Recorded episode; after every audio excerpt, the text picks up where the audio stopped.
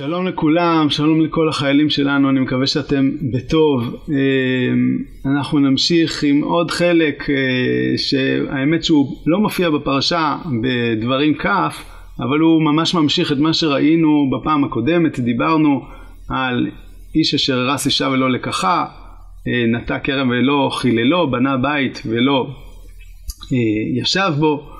ו, אמ, והתורה משלימה בעצם את הפרשייה הזאת בספ, בפרק אחר בספר דברים, בפרק כ"ד, שעוסק בנישואין בין איש לבין אישה, כי ייקח איש אישה ובעלה, והיה נותן שכן בעיניו, וכל פרשיית הנישואין והגירושין.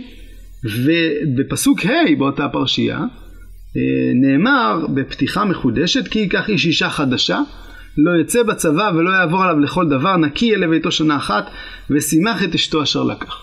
כל מי שקורא את התורה על סדר הפרשיות, אמנם זה לא קוראים באותו שבוע, אבל הוא תמה למה הפרשייה הזאת, למה הפסוקים האלה לא הופיעו כבר בפרשייה של מעמד הכהן הגדול. למה הכהן הגדול, לא, הכהן המשוח מלחמה, סליחה, לא אומר לאותם אה, אנשים שהם בשנה הראשונה לנישואיהם, שלא יבואו.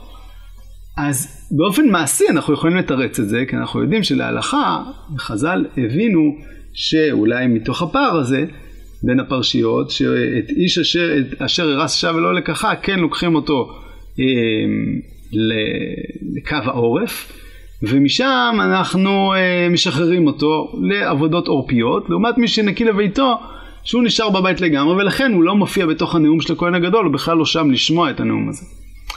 ועדיין הדבר הזה קצת דורש אה, אה, התייחסות, כי, כי כל פרשיות המלחמה שמופיעות מ, אה, מדברים כ' והלאה עד סוף פרשת אשת אה, יפת תואר, לא כוללות שום התייחסות לאותו נקי לביתו. יש הרבה דיני מלחמה שמופיעים בפרשיה, בפרשיות האלה, הקריאה לשלום והמצור ולהשחית את עצה. ויש את יפת תואר, והדין הזה מופיע באופן שמסופח ל"כי ייקח איש אישה" אה, לפרשיית הנישואין. ואכן, חלק מן הפרשנים הבינו שזה חלק מפרשת הנישואין. זה דין בנישואין. החינוך כותב דברים מעין אה, חובת האדם להשקיע בנישואין בשנה הראשונה, שירגיל טבעו בטבעה. אמנם יש וורט מפורסם בשם שלום זן אורבך, שהוא קורא את הפסוק אחרת, שהוא אומר, נקי יהיה לביתו שנה אחת, ושימח את אשתו כל ימי חייו. אבל, אבל נקי יהיה לביתו לפחות שנה אחת, כי אנחנו מבינים שבשנה הזאת יש צורך באיזשהו מיקוד אה, בחיי המשפחה, בחיי הזוגיות, בבניית הבית. ואכן הרמב"ם בספר המצוות מרחיב את דיני המצווה ואומר לא רק למלחמה בן אדם אסור לו לצאת, אסור לו לצאת גם לסחורה, אסור לו לצאת למקומות רחוקים לזמן ממושך וגם לציבור אסור להטיל עליו שום אה, אה, איזשהו תפקיד שיגרום לו שלא להיות בביתו. ובעצם הדין הוא דין מדיני הנישואין בשנה הראשונה, שאחד מהם הוא לא לצאת למלחמה. עד כדי כך שהפוסקים דנים, הפתחי תשובה דן בזה, האם בן אדם באמת מותר לו ברשות אשתו לצאת לסחורה למשך תקופה ארוכה. אמ, כי, כי בעצם זה, גם אם היא מסכימה או לא מסכימה, אולי זה פוגע בזוגיות, אולי זה פוגע בבניין הבית. גם מנחת חינוך דן באותה מצווה. אם בן אדם שהוא בשנה הראשונה לנישואיו, אה, מותר לו להתנדב בכל זאת לצאת למלחמת הרשות. אה, הקושי בהסבר הזה זה שהמשנה בסוטה סבורה שהדין שנקי אל לביתו חל לא רק על מי שנשא אישה ו... ולקחה, והוא נמצא בשנה הראשונה נישואיו, אלא גם מי שבנה בית ונכנס לתוכו והוא נמצא בשנה הראשונה למגוריו בבית, ואותו דבר גם בכרם. אז ברור שהמשנה הבינה שזה לא דין מדין הנישואין, אלא דין שהוא דין מדיני המלחמה. אז מה כל כך אה, דורש, כל כך חמור בבן אדם שבנה בית ונכנס לה בשנה הראשונה, שממש חשוב שהוא לא יצא למלחמה. אה, הדברים האלה מתחברים לדברים ש, ש, שראינו ב, לגבי איש שרס אישה ולא לקחה. ואני אקריא פה מדברים שכותב הרש"ר הירש אה, בלשונו הנפלאה, המתורגמת, אבל הנפלאה ביחס לשתי הפרשיות הללו. הוא כותב כך: התורה מבליטה בשעת המלחמה את החשיבות המכרעת של תפקידי החיים ושל השלום. פרשיות המלחמה הן לא פרשיות מיליטנטיות, מי שיקרא אותן יקבל את הרושם ההפוך לגמרי. אנחנו רוצים לנצח, אנחנו נעשה כל מה שצריך בשביל זה, אבל התורה מציבה הרבה מאוד סייגים שאמורים לשמור על תודעה של שמירת החיים ושמירת השלום. כשהיא מפרטת נימוקי החזרה, אין היא אומרת שהבית לא יהיה מיושב, השדה לא יהיה מעובד, אלא פן ימות במלחמה וישחרר יחניכנו. מכאן שהתורה מקפידה שכל אדם ימלא את התפקידים האלה של השלום. חובת האיש לאושר הנישואין היא גדולה בעיני התורה, המייחסת לה חשיבות מכרעת לא רק לישע הפרט, אלא לשלום הכלל.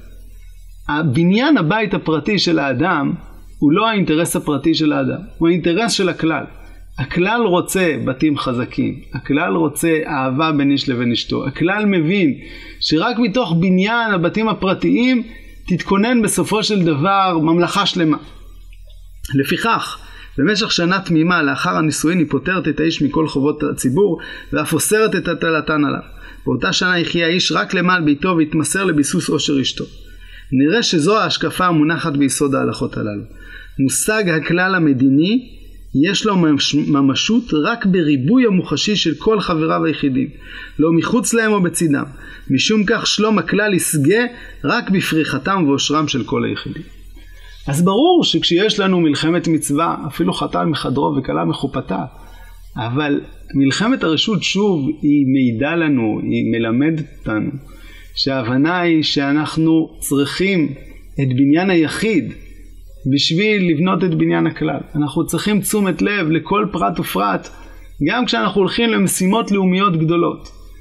ושלום הפרטים, שלום הבתים, שלום הזוגות, הוא חלק מהניצחון שלנו במלחמה. לעורף במובן הזה יש תפקיד מכריע, תפקיד של חיזוק הבית, תפקיד של חיזוק הילדים, תפקיד של חיזוק האנשים שבחזית כשהם יודעים שהבית שלהם הוא בית אה, יציב ומבוסס ושמח. ההשקפה הזאת של התורה, שכשיוצאים למלחמה, אנחנו לא כל כולנו מתמסרים אה, למלחמה, אלא מבינים שהמלחמה היא חלק מהחיים, היא חלק ממערך שלם של דברים שכשיש מלחמה, כמו שאנחנו ניצבים בפניה כרגע, מלחמת מצווה, אנחנו באמת מאמצים את כל תשומת הלב בה, אבל זה חלק מסיפור של עם שלם. חלק מזה זה הביטחון שיש לנו, שהמלחמה היא לא התכלית, המלחמה היא לא סוף הסיפור, אלא המלחמה היא אבן דרך שלנו, אה, שנאלצנו ונגררנו אליו, אבל היא אבן דרך בבניין גדול, בבניין שלם, שבעזרת השם הקדוש ברוך הוא יראנו ישועות מתוך המלחמה הזאת בבניין הפרט ובבניין הכלל. תשמרו על עצמכם, תשמרו עלינו, אנחנו מתגעגעים אליכם ומתפעלים עליכם וחושבים עליכם. שיהיה כל טוב.